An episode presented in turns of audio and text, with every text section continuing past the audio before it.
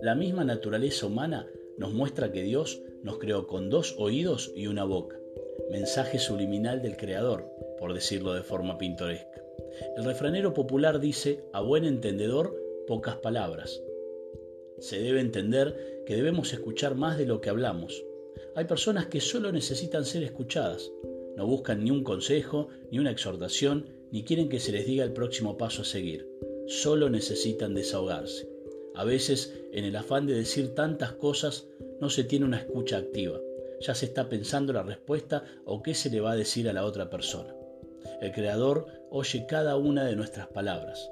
Seamos imitadores de Él para aquellos que solo necesitan dos oídos.